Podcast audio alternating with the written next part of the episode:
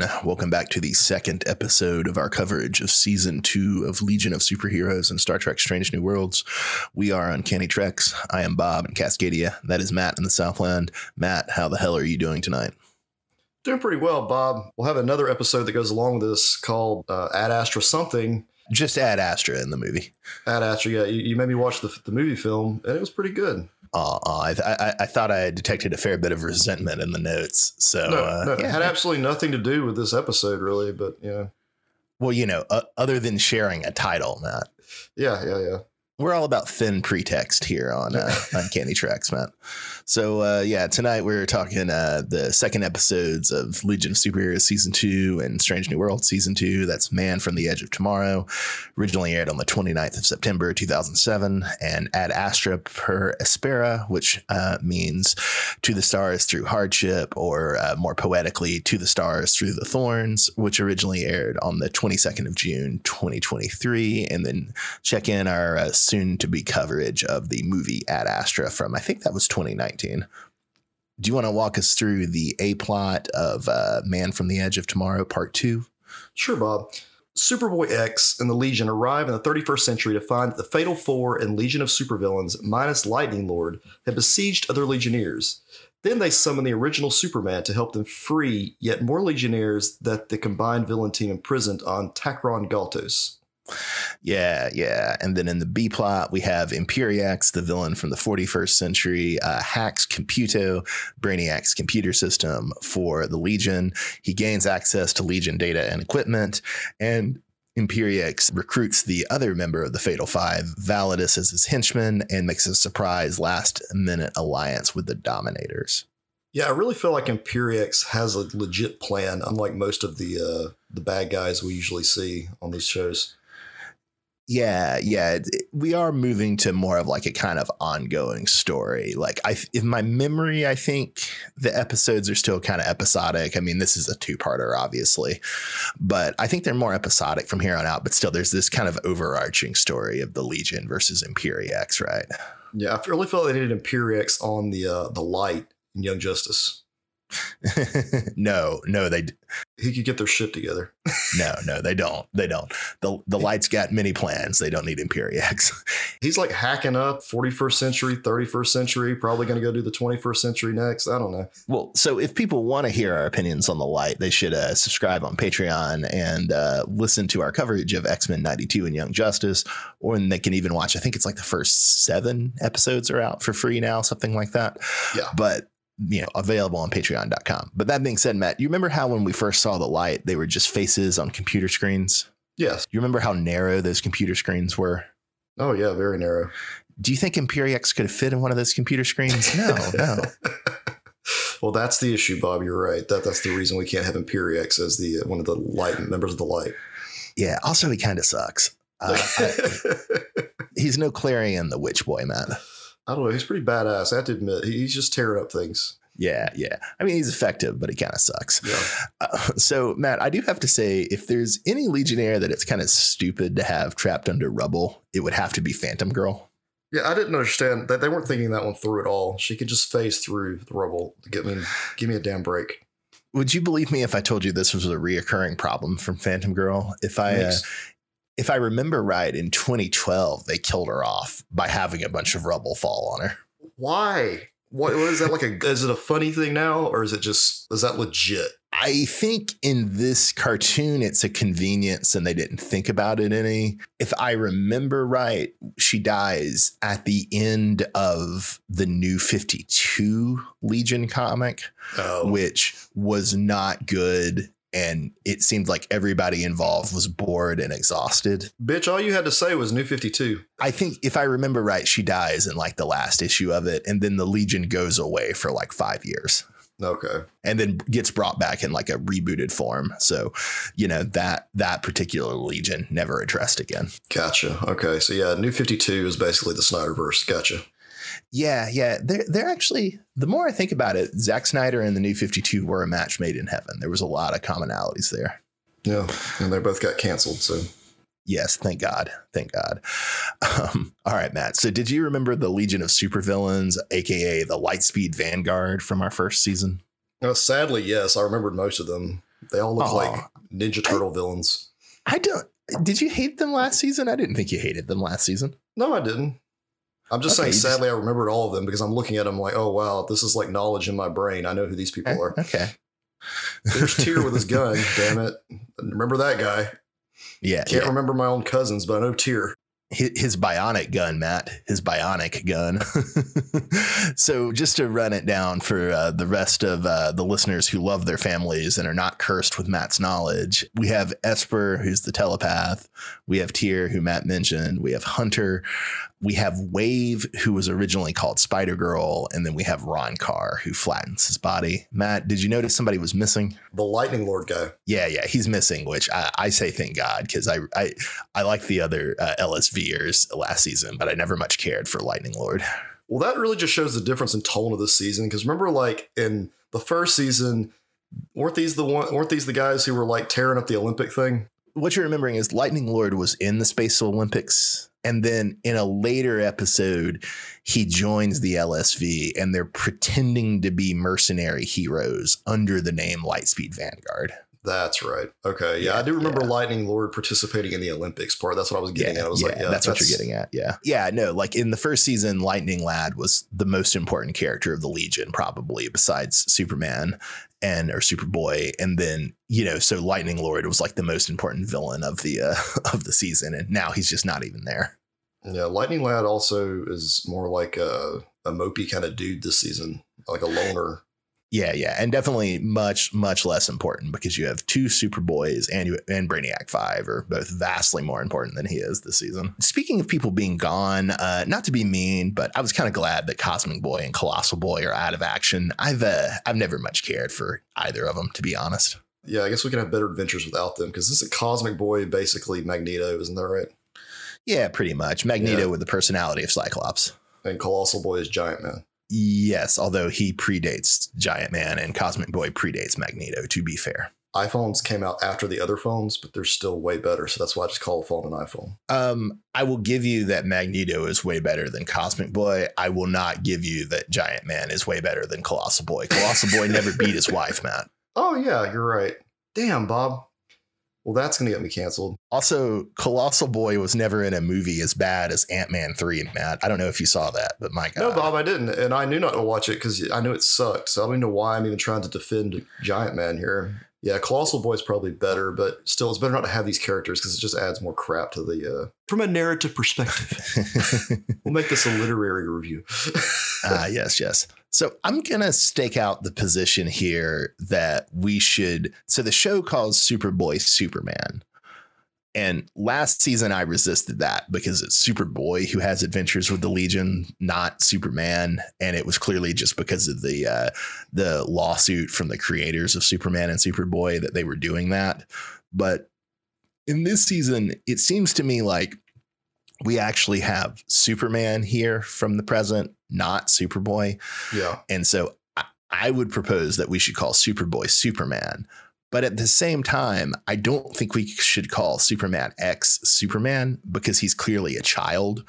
And so I would propose we should refer to them as Superman and Superboy X. Would you agree or disagree? Bob, I, I I don't see Superman X as necessarily a boy. I don't I don't I don't I don't see that. He's so childish. Like I mean, literally, he's just no. He's more no. There's there's a better way to describe him. He's just from the future. He's confusing. He's he's, he's So- like uh so you're saying that everybody in the future is emotionally immature. That's what you're saying. yes that's that's, because that's the, your because the technology like I was like I was saying with the damn phones, Bob. The technology is just gonna like you know continue to So- improve, and we're just gonna be stuck in our own little like world and not have So- social skills. So what you're saying is that Superboy X is the logical extension of two millennia of smartphones. Superboy X, yes, is the evolution, and fuck you for getting me to call him Superboy X. I win. also, like literally, like we saw his parent robot last week. Last week, like he's still a child. Clearly, Superman is older than him. You can see my parent robots, Bob. that that you still live with and are still being instructed by. I don't live with them. I don't know. Maybe in the future, rent's so high, like even like whatever generation they are, they still can't move out of their parents' house. The future's very bleak in the 41st century. So what you're saying is that we see the effects of not only two millennia of smartphones on children's attention spans, like Superboy X, but we see the effects of two millennia of Biden inflation, Matt. Exactly, Bob. That's why he's still living with his parents, his robot parents, because they took all the jobs. including including reproducing. Yes, yes. You you take the uh, you take the South Park catchphrase and uh, you retool it to "They took our kids." Yeah, they yeah they did. They took everything. Now you just have people like Superboy X who seems like a dick, but that's what you get. D- despite me thinking that Superboy X is a child, I did appreciate the maturity of his statement to Superman of "Thanks for the DNA." Yeah, put that shit on a Hallmark card and make bank on Father's Day, Bob. And then, Matt, were you annoyed by Superman indirectly comparing Superboy X to Batman? Yeah, and only because I couldn't for the life of me figure out who he was referring to, even though it was so obvious. and then I look at the notes, I'm like, what is Bob talking about? I was like, oh, oh, that was Batman he was talking about. I can't think he was talking about Lex Luthor or somebody. Like, I didn't know, and I didn't put that much thought into it.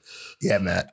If you if you didn't catch that, I feel like I'm going to have to speak to your parental robots. Something's going on, man. You really do. You need to speak to my parental robots about my uh my understanding and my uh what's that word I asked you to about the other day? Inference. Comprehension, oh, in, infer, inferential skills. Yes. Apparently, I can't inference very well, and I probably should be teaching children how to inference if I can't catch on that it was Batman he was talking about. not not to shame you, but the verb is infer. Infer, oh, inf- infer it. See, uh, I'm not helping my case. It's not. Uh, so let me ask you this, Bob, and a lighter Yeah, yeah, hit me. You, uh, do you like the Superboy X design itself? I would not say that I like it, but it does not bother or annoy me. It's just you know, it's just kind of there. Yeah, that's that's kind of how I am. I'm not like like I would not want to see this design as an extra outfit in a video game or anything, but it's okay for what it is. I just think they should have gone way out and done some crazy shit and made him like more alien, since it's Yeah. from the 41st century. I'm kind of torn about Superboy X because he's similar enough to like Conner Kent Superboy that I'm a little annoyed that he's not just Conner Kent Superboy. Mm-hmm. But on the other hand, it is like he is so childish and annoying that like I would be a little annoyed if they wrote Conner Kent Superboy like this. So maybe it's fine that they're just, you know, having a new character do this basically. At one point, they suggest naming him something. And I couldn't really catch what it was, but it was stupid, whatever it was. It's like, we'll call the you Cal L or Kel L or something weird. And I was like, no, don't do that. And then Superboy X gave me the Oh. Superboy X was like, I don't give a shit what you call me. it's like, let's just get this over with. Oh yeah, with the double L, which is a little a little redundant. Yeah, how does that make anything easier? This is Kel L. This is Superman. Okay, I, I get it, but It's Cal L versus Kel L, so it does it sounds way similar, but there is something of a difference. yeah, it's it's it's a And then horrible naming the- convention. then Call him something else. Yeah, and then then then Superboy is Con L. yeah. K O N. Yeah. I also like calling him Superboy X because it makes me think of Malcolm X, which I just find funny. Superboy X makes him sound way more badass than he should be. But actually, you adding the doesn't make it as badass. Superman X is way worse. Is like way cooler sounding. That's that's one of the reasons I do it is to is to, bel- is to belittle and shame him. This is Superboy X, not Superman X, Matt. Speaking of other character, Bob, who needs to be shamed. Yeah, Matt. So uh, Chameleon's dad is industrialist uh, Rene Jacques Brand or RJ Brand, who is a you know a, a billionaire, or trillionaire, whatever, whatever in terms of Biden inflation. But the trillionaire who bankrolls the Legion, which to be honest is one of my least favorite aspects of the Legion mythos. So uh, yeah, we we have a nice little allusion to that. Yeah, and uh, his son is is a nepo baby, so we got that going. Yeah, we can start calling him Nepo Chameleon. I think that rolls off the tongue. Nepo chameleon. Yeah, he is yeah. so Or- useless. or maybe maybe maybe chameleon nepo it- since i, I don't want to i don't want to gender him as chameleon boy maybe just chameleon nepo maybe that's the ticket chameleon nepo. I like that. Yeah, this is how it's different from Star Trek, Bob. We want to tie this into the other show. They're, they they still got money and stuff going on. yeah yeah i don't really like them i don't, I don't really like there being elon musk in the future I, I i think all of them should have been guillotined by now Yeah, or take a trip to the Titanic. Yes, yes. in an in an un in an unregulated submarine, we should uh we should really deregulate all safety standards for the rich. That's the answer. Yeah, guys, I, I don't I hate to say this. I, I listening to the news of all this going on, I don't understand why anyone would step foot in that submersible. Yeah, no. And it's also just obscene that we have to we have to hear about these morons constantly when like dozens of people drown in the Mediterranean every week trying to get into Europe.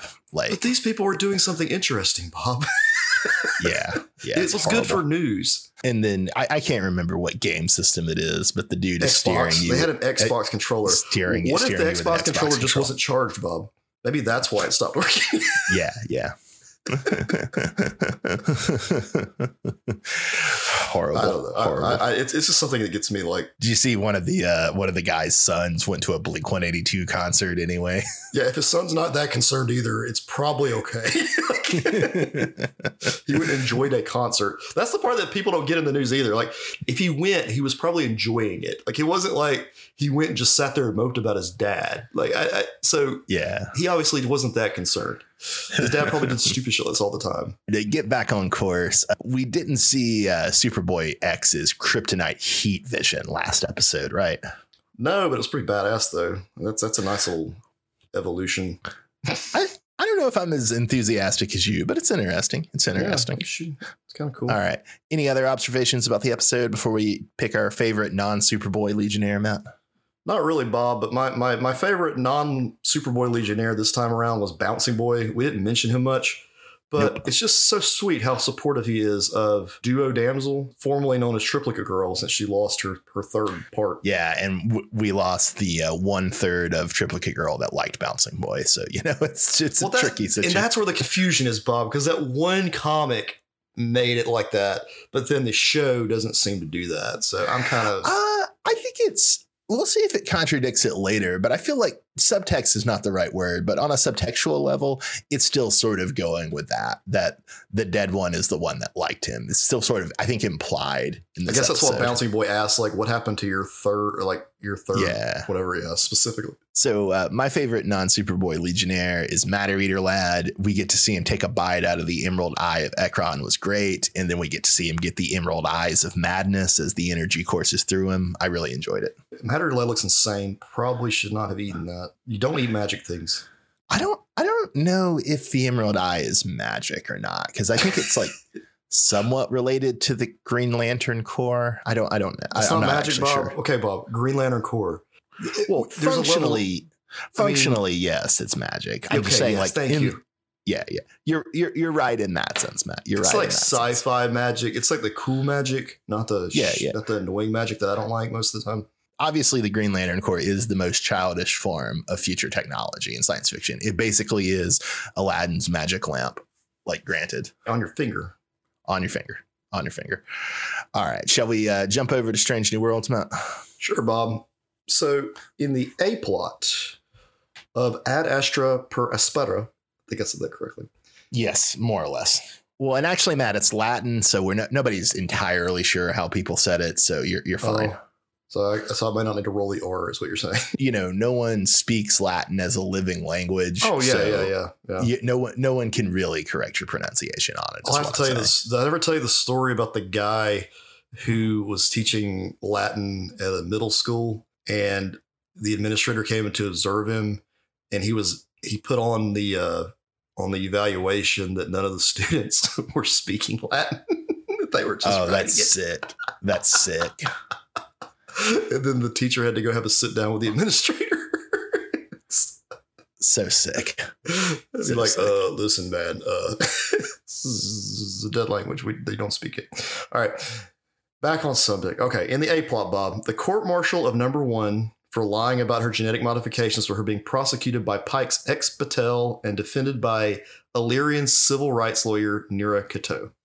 That's it. Yep. Yeah, Yeah, you did. You nailed it, Matt. You're just pronounce pronouncing like a motherfucker this yeah. week. These names are incredible. I just have to. I'm having to learn how to pronounce things better. Which Yeah, comes to they're more Nooney, like- Nooney and Singh. They're more like Star Wars names than uh, Star Trek names. They are. I think they have a generator or an AI is producing them. Oh man, we're already to the AI written Star Trek. Well, I'm I guess not, I'm not lying. I think that they Yeah. really are like just like putting like what should I call this, and they come up with a list of names and that they're generated by AI. And they're like, okay, that one sounds good. All right. So in the B plot, uh, Noonien Singh wonders if she or another crew member was responsible for turning in number one. Which okay, that B plot Bob confused me just a little bit because I could not remember if in season one we actually knew who turned who in. We we didn't. Yeah, I, I know it, it took me a minute, but I was like, I, I kept thinking back, like I thought I knew who turned her in, but then I'm like, no, I don't. I, I had forgotten that Noonien Singh learned about it in season Yeah. one, and yeah, And that, yeah, that's where the yeah. confusion was. I yeah, I knew that part. I knew she knew about it, but I could remember if she had said something. Yeah. So I, I will say, speaking just since we're on the personal log thing, man, do the personal logs not come across as pretty like dystopian in this with like Starfleet like maybe monitoring your personal logs? It just feels very creepy.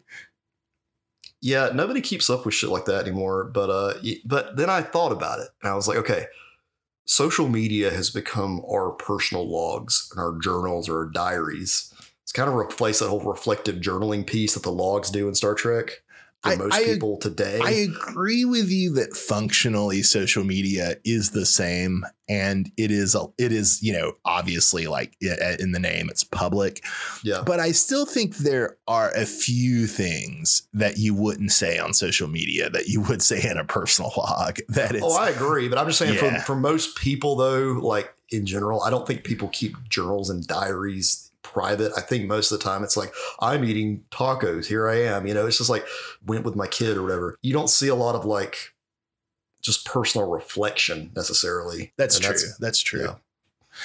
Yeah. Um. Another kind of little like minor kind of dystopian point of, of this episode is that it's interesting that the Federation still has exile as a punishment, and it still has sedition uh, as a something on the books. Although, in fairness, I guess sedition might only apply to Starfleet personnel; it might not apply to average Federation citizens.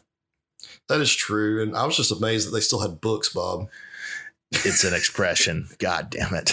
No, no, no, no, no. Not even that. I know, Bob. I took what you did and I ran with it because they, they, Yes, the, yes. The lawyer does pull out a giant ass book And- with, and- with the and- law.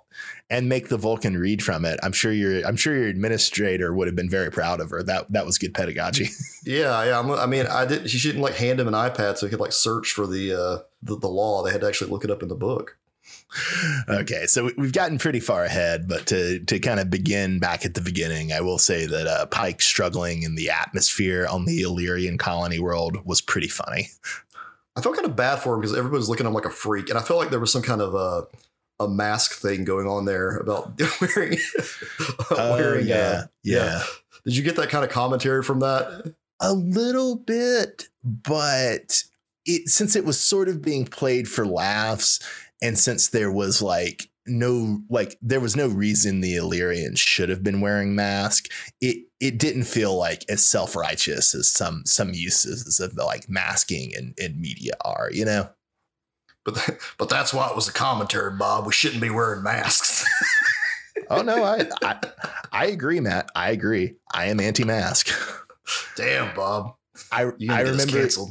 I remember explaining to one clerk uh, who was commenting that I didn't have a very effective mask, and it was like, yeah, that's that's why I'm wearing it. If I could wear something less effective, I would wear that. Did I have a hole in it? No, it was just like a it was just like a a kind of cloth mask that you know Oh. do- you know d- doesn't create a very good seal or whatever. You're walking around uh, like Pike, Bob. People Yeah, looking at you yeah. like a freak. Yeah, no, I just explained. It's like, yeah, no, I know it's not effective. I wish I Was could this in 2020 or like 2023? Um, we're not doing it out here anymore, although a Oh, lot okay. of people still are. Nobody, I don't think anybody can require it as of like May Yeah, uh, because okay. the governor like changed it. Could have been 2020 or 2021. You know, time's a flat circle. time is of the present, Bob. That's all that exists. There is no past. There's no future. There's only now. So I, I guess I didn't put this in the notes, Matt, but it, this was something that I saw coming up on, on the online reaction a little. So I thought I'd pose it to you. Um, did you get the sense that like uh, maybe dating is too strong a term, but did you get the sense that like Pike and Batel are, you know, still occasionally swapping spit in this episode? Oh yeah, Friends with benefits. Yeah, that's a good way to put it. That's a good way to put it. Does that uh does that does the fact that you got that from the episode does that bother you? Are you kind of like what the hell is uh what the hell is wrong with Pike? Why is he still seeing this awful woman? I can see where she's coming from with a lot of her stuff. Yeah, she's not great, but at the same time, she's like she's got to do her job. So I, I, I kind of understand her point of perspective.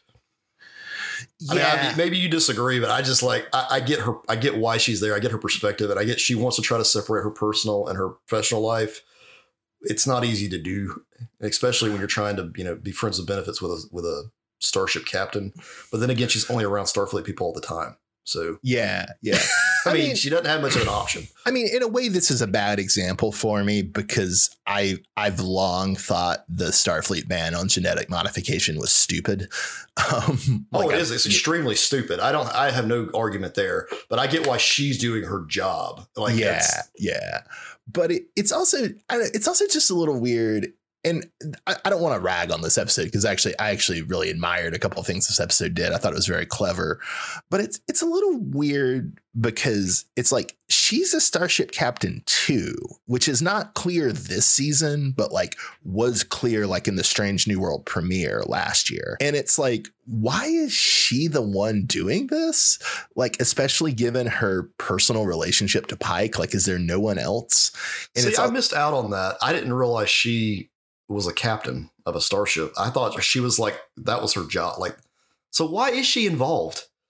Well, there's the old Star Trek tradition of like having the captains and the first officers be lawyers, right? Like you think back to like Measure of a Man, where like Riker, I think yeah. Riker's the prosecution and Picard is the defense. Or you think to that episode on Voyager that's really good, where a Q is trying to uh, get you know voluntary uh, suicide, and if I remember right, Janeway's the judge for that. Okay. So there's a long tradition of doing that in Star Trek. And I think that's maybe even somewhat based in military practice, but it's still like, I don't know, it's just a little weird. It's like, that like, is there no one without a personal stake in this case? Yeah, that would make more sense. Like, I don't get that. Yeah, I, I didn't put that. Down. I just thought that was her like job. She was like the, the yeah, that she, she's yeah, she's she's a part of like Starfleet JAG or whatever. yeah. Yeah, and that's that's a totally reasonable thing to think just based off the last two episodes. You'd, you'd have to remember back to season one, the season one premiere, to remember that she's like a starship captain too. Okay. Yeah, all I remember is her being with Pike. Me being like, oh wow, yeah, Pike's got a girlfriend who's in Starfleet. Yeah, I yeah, our friend with benefits. Son of Memphis, yeah. Yeah, I I will say the uh, Pike remaining friends with benefits with her left a little bit of a bad taste in my mouth, but I did enjoy her giving him a hard time, especially that line. I know how much you hate to give long, inspiring speeches. It was not as uh, good as Ortega's Bub. Yeah, she had yeah. some- she had the best line of this whole thing. Yeah, yeah. Her her complaining to M'Benga about uh, the Vulcan Bros was so funny. I, that was a great scene. Yeah, this is like really the only scene Ortega shines in in this episode. I mean, like it's the only episode. Only she's in like the background of some of the other scenes, but this one was like the only time she actually speaks, and it's hilarious. Yeah, yeah. Well, and the it's best also lines. They they really do, and it's also just a good example of why this is a better show than uh, Picard and Discovery. Is that they managed to work in like a funny small scene for most of the cast in most episodes. You know. Yeah, and the other thing is too, you see that Ortegas and M'Benga are hanging out. Like you're like, okay, Yeah. cool. They they know they're they're friends uh, off off duty as well, or you know, in the Yeah. ten forward. I did also Yeah. enjoy the scene too, where Spock comes over to apologize for his outburst when it really wasn't an outburst. You know, it was. Uh, yeah. And then like Ort- Ortega's especially and M- M- M'Benga to an extent too, like trying not to lose it with laughter when he does. so in the trial, uh, we get to see more of Bob April than we ever have before. Um, you know, he's been around the whole show, but we get to see more of him on screen. And and he's black, Bob. yeah, he is black, Matt. I mean, I'm, I'm, I know many, many listeners are very, very offended by this well-established character being race swapped. Yeah, and they need and they need to shut the fuck up. Yeah, yeah. If you, if you, if you are This Bob April is awesome. Bob April's great, and if you're offended by that, you're a moron. Yeah. Um, but um, yeah, he he really does get chewed up by uh, by Ketoul, uh, number one's defense attorney. That was pretty interesting. Yeah, and all that shit he did wrong, Bob. Don't worry, folks, because you can read about it in the next trilogy of novels Star Trek The April Saga. I, hey, I will read a Bob April novel. Sorry, it's gonna And- be sorry. Star Trek Strange New Worlds, The April Saga. We gotta get Strange New Worlds on there. So Yeah, you need two. You need two colons. That's how you know Yeah. a novel is good. Is that it has two colons in the title. Um, I, I I will disagree with you slightly that that I don't think he did anything wrong. I think he just did you know Starship Captain, Enterprise Captain stuff and violated the Prime Directive because it was the right thing to do. Are we? Are they breaking the Prime Directive? Are they not? Is the Prime Directive necessary? Is it not necessary? What does the captain have some leniency with it? you know, Yeah, most of the captains we've seen, yes, they obviously have. I mean, didn't Janeway took the Prime Directive and like tore it up, right? Well, I mean, I think literally every, except for interestingly, I don't really think you can say the Discovery captains like Burnham and Saru uh, have violated the Prime Directive. Yeah, that's because Burnham screwed up everything before she became a captain. Yes, yes. When you start, start- a whole war, Bob, you can only go, you know, up. But yeah, I, I, it'd be interesting to look at the numbers on it. But I mean, my sense is that Kirk, Picard, Sisko, Janeway, um, Bakula, Archer, that's his name, Archer, and Pike and April have all violated the Prime Directive dozens of times. You mean holodeck Archer? So are, are you telling me you're you're one of those who have a theory that um, the whole Enterprise show is just like Riker's holodeck recreation and therefore not canon? It's like it's, it'd be like watching Gladiator and saying, "Oh, that's how the Roman Empire really was." That's AI generated. Man, that's uh, that Enterprise finale already predicting AI. Uh, That's very- why it all. very, That's why it uh, all makes sense because the AI just took random shit from the future and put it in the past to make it seem like like that one episode with the Borg, the one that pissed everybody off, and the the random ass explaining of the Klingon, you know, head, head things. that was terrible and unnecessary. Although I will, I would rather Enterprise not have done the Borg episode, but it actually they actually did make it make sense with First Contact. Oh yeah, I mean they did. It just was like Yeah. unnecessary. Well, and that's the other that's the other thing. The interesting thing about the ambiguity of Enterprise is, on the one hand, you could argue that it's just all Riker's holodeck recreation because of what you see in the finale. Yeah. And so therefore it shouldn't necessarily be taken literally. You can also argue that it's only reflects the timeline after the tampering from first contact. And therefore the timeline that the original series, Next Gen, DS9, and Voyager came out of actually might have been very different. oh, Yeah, yeah. It's a, it, it's it's wild stuff. It's wild stuff. deep. Which, if you continue with it, Matt, would mean that like Discovery and Strange New Worlds as prequels are like, you know, they're more sequels to the Enterprise and prequels to a new, different version of the original series than they are prequels to the original original series. If that makes sense. So to get higher ratings for Enterprise, you know they had to like switch over. I don't know what season it was. I'm assuming it was season three, I think, where they had to make Yes, it a little more. Uh, Serialized. you think Riker was like just really horny? Oh no no no no no! The the dude the, the the sexiness was there from the beginning, dog. Oh. Like the like they had the decontamination chamber. Oh yeah yeah yeah. That's right. I, I was yeah yeah. So see, this is this just makes more sense for it being Riker's thing. Riker I'm just saying, like that. Yeah, it's got dirty stuff in it that you don't really usually see in Star Trek. the guy who was somewhat of a pervert and arguably somewhat of a sexual harasser who ran uh, Star Trek after Roddenberry died, Rick Berman. uh, That is kind of funny to make like Riker the, uh, the, the kind of narrative, the narrative version of Rick Berman as the holodeck producer of Star Trek Enterprise. One thing that was kind of interesting. So, like, number one's testimony, right? Right. she she talks about like there being a schoolyard fight that like results in broken limbs and w- was i reading this right because it kind of made it sound like in the 23rd century schoolyard kids are always breaking each other's limbs and just because of the advanced medical technology it's no big deal I mean, I can tell you now in the 21st century, yes, kids do break each other's limbs, but it's kind of rare. yeah yeah the, i mean the kid has to know what they're doing. It usually has to be very intentional. I mean, you have to. So I, I, don't know. I, I, I don't think that they. I would think they would be calmer. Like they wouldn't do shit like that. I, I just i just.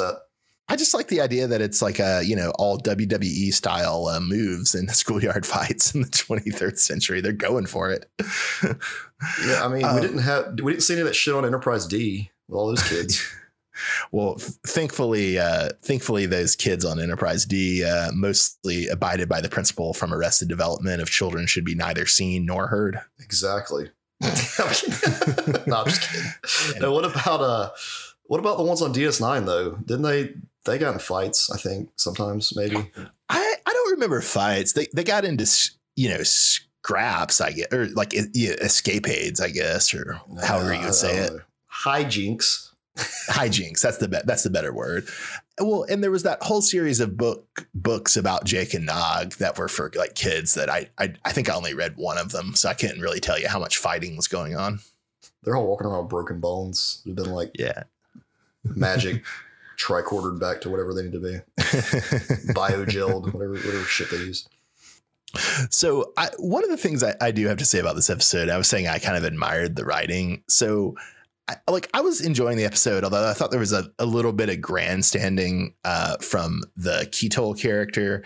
And but it was interesting of you think she's just making kind of like hysterical emotional moral points like all over the place. And it just seems like you know she's just grasping at whatever she can. But then in this kind of the summation it like comes back around and you see no no she she had a point. She was seeding this the entire time. And uh, i thought i thought it was like very uh, very effective. And it was also just very clever in that the resolution was both uh, giving starfleet a, uh legal way to cover themselves but also feel good that oh we made the moral choice. Yeah, she she tries to make both sides benefit from them deciding to keep you know Una in Starfleet. Yeah, yeah. And so it's like an interesting solution to a, a narrative problem that this episode has too, which is the, the sense that like we don't want to get rid of Una uh, or number one as a character, Right. but also we know that the Starfleet policy and the Federation policies against genetic modification are still in place in Deep Space Nine. Because like we see Bashir's parents go to jail for them Yeah. Or his father specifically. And so it's kind of inter- it's it was a kind of elegant narrative solution to what was kind of a thorny problem of they're going to treat this ban on genetic modifications as like you know a great affront to civil liberties, which arguably it is. I think I think it is a bad policy. I think whether or not it's a huge affront to civil liberties, another question. But yeah, so they're going to treat it as very bad, but it's also something that's going to continue for a hundred years. And so they had a nice little solution of Ketoul giving Starfleet an out, to, so number one could continue, but so the the policy continues as well. Yes. She has been granted asylum. Yes, yes. Um, I, I will say though the the rhetoric from the admirals about oh well I guess we need to teach uh, we need to treat uh, you know genetically modified people differently like you know based on their circumstances. It was like uh, I don't know if that's the lesson to be taken away. Like you know like equal treatment's usually a good thing. I mean obviously there's some circumstances but equality before the law is usually a good thing. Just because number one's a great person uh, doesn't mean other people don't have rights too even though they're genetically modified I mean, she's born that way, correct? Their genetic modifications take place in Yeah. birth. Okay, so it's Well, not. they took- I mean, they like, took- they, they begin in the womb yeah get in the womb. Yeah, so Yeah. they don't really have a choice. yeah yeah They can't join Starfleet because then they're an advantage to those who were not genetically modified. I get that part. Okay. But then again, you would kind of want those people on your starship. so, Well, it's kind of interesting because it seems like there's two reasons for it. It seems like there's it seems like Starfleet and the Federation have like a kind of like cult of meritocracy, right? yeah. That the genetic modifications kind of violate, but it also seems like there is, you know, such deep fear of repeating Khan and repeating the eugenics wars that there's also that ground. So it, it kind of seems like there's two different sets of grounds for it. You would think in the future they would find a way to make sure that everyone can have a chance to be in Starfleet somehow, you know, without prejudice. Yeah, yeah. Well, it- it's it's it's also interesting that it's like they d- they choose to kind of present the genetic modification for the Illyrians as like a cultural practice, which is kind of it- which is you know pretty different than how it was presented in DS9, where it's just Bashir's parents want to give him a leg up, and you know were a- afraid that he was going to have some developmental disabilities otherwise. Right. So they, yeah, they alter his genetics, and that's why he's like super smart. Which I mean, he was like head of his class in Starfleet. Which I guess I mean, but or was he head or second? I can't remember. I think was he was second because an episode, yeah. famously yeah famously there's some chick who uh who who beats him out so that's also kind of interesting because it shows that like genetic modifications are not like an a guarantee a guaranteed win you know unless she would unless she was also covertly genetically modified Canon Bob. She's got to be Una's granddaughter or some shit like that. Somebody write that book. all right matt You can put Una on the cover. See, I just sold it for you. Who the your that character character was, whatever her name was. number one No, no, no, no, no, no, no. The uh, The oh character bashir's that right beat out bashir's Bashir. rival yeah, the valedictorian of Starfleet for whatever I year think Bashir we graduated. i think we see her on screen but i'm not totally sure if we do We do. It they might- meet up in the. They meet up in Okay. the Quarks Bar. I kind of I kind of had the image that it might just eternally be like characters talking about the meeting and then like we see Bashir like after the meetings. I thought that might be a funny way to do it, but we never actually Oh, see the maybe. meetings. Now you got No, me I- questioning it, Bob. Damn it! I think no, I, I think you're right and I'm wrong. But I want it- to say it- I remember seeing her, but I, there's no telling. yeah, I, I, I think I think you're right. But it, it would be funny if it were my way. yes, Bob, I agree. If if you wrote the show in 1993 or whatever, you would have. Yes, yes, Matt. if if at nine years old, Bob, you would have written the show. Hey man, Jim Jim Shooter wrote the Legion of Superheroes at like age 12, so you know. yeah, Bob, you could write that episode of Star Trek at nine and be pretty badass. You got it. All right, Matt. So, who was your character of the week uh, for both shows this week? Although in practice, it's usually going to be for Strange New Worlds. Character of the week, Bob. I'm giving it to Uhura. And it's for her not breaking protocol and properly telling someone, no, I can't do it, which she tells Noonien-Singh, which I thought was a badass on her part. Good, good, good, good on her. Good on her. Um, I'll give it uh, to Pike uh, specifically, not for staying uh, friends with benefits with Batel. That's a little suspect, but for properly observing the bro code. By once number one gets acquitted, he hugs her, then he hits her. That's how you do it. bro code. After watching that that scene, I'm like, hmm, I, I need to have like a moment like this with like a coworker at some point. Just be like, glad you're here, and then punch him. See where it gets me. Okay. All right, Matt. What was your episode of the week? Well, Bob, it was Ad Astra per Aspera. I oh, shocking, shocking. Somehow, somehow I wound up in the same place, Matt. Somehow. Once again, I'm going to say this, Bob, to the listeners. Man from the Edge of Tomorrow Part 2, to me, is light years ahead of a lot of the season one episodes. It's not, it, there's just, it's just more interesting to me. But I needed all that knowledge of the characters from season one. Oh, that's so- a, that's an interesting way to put it. Yeah. Yes. Um, I, I, didn't enjoy season one as much. I mean, it was fun, but it wasn't like anything I'm like, oh God, I got to watch Legion season two. But now I'm watching this and I'm like, okay, part one and part two, they've really switched up this the way they're doing this, and it feels different. Now you told me this is a two, this is a two parter, and you told me that yeah, Yeah. this is getting more episodic, but I'm hoping it kind of keep leaning in that direction. yeah, we still have the driving Imperiex plot though. So yeah, yeah, This is much uh, more structured, like Young Justice, in my opinion.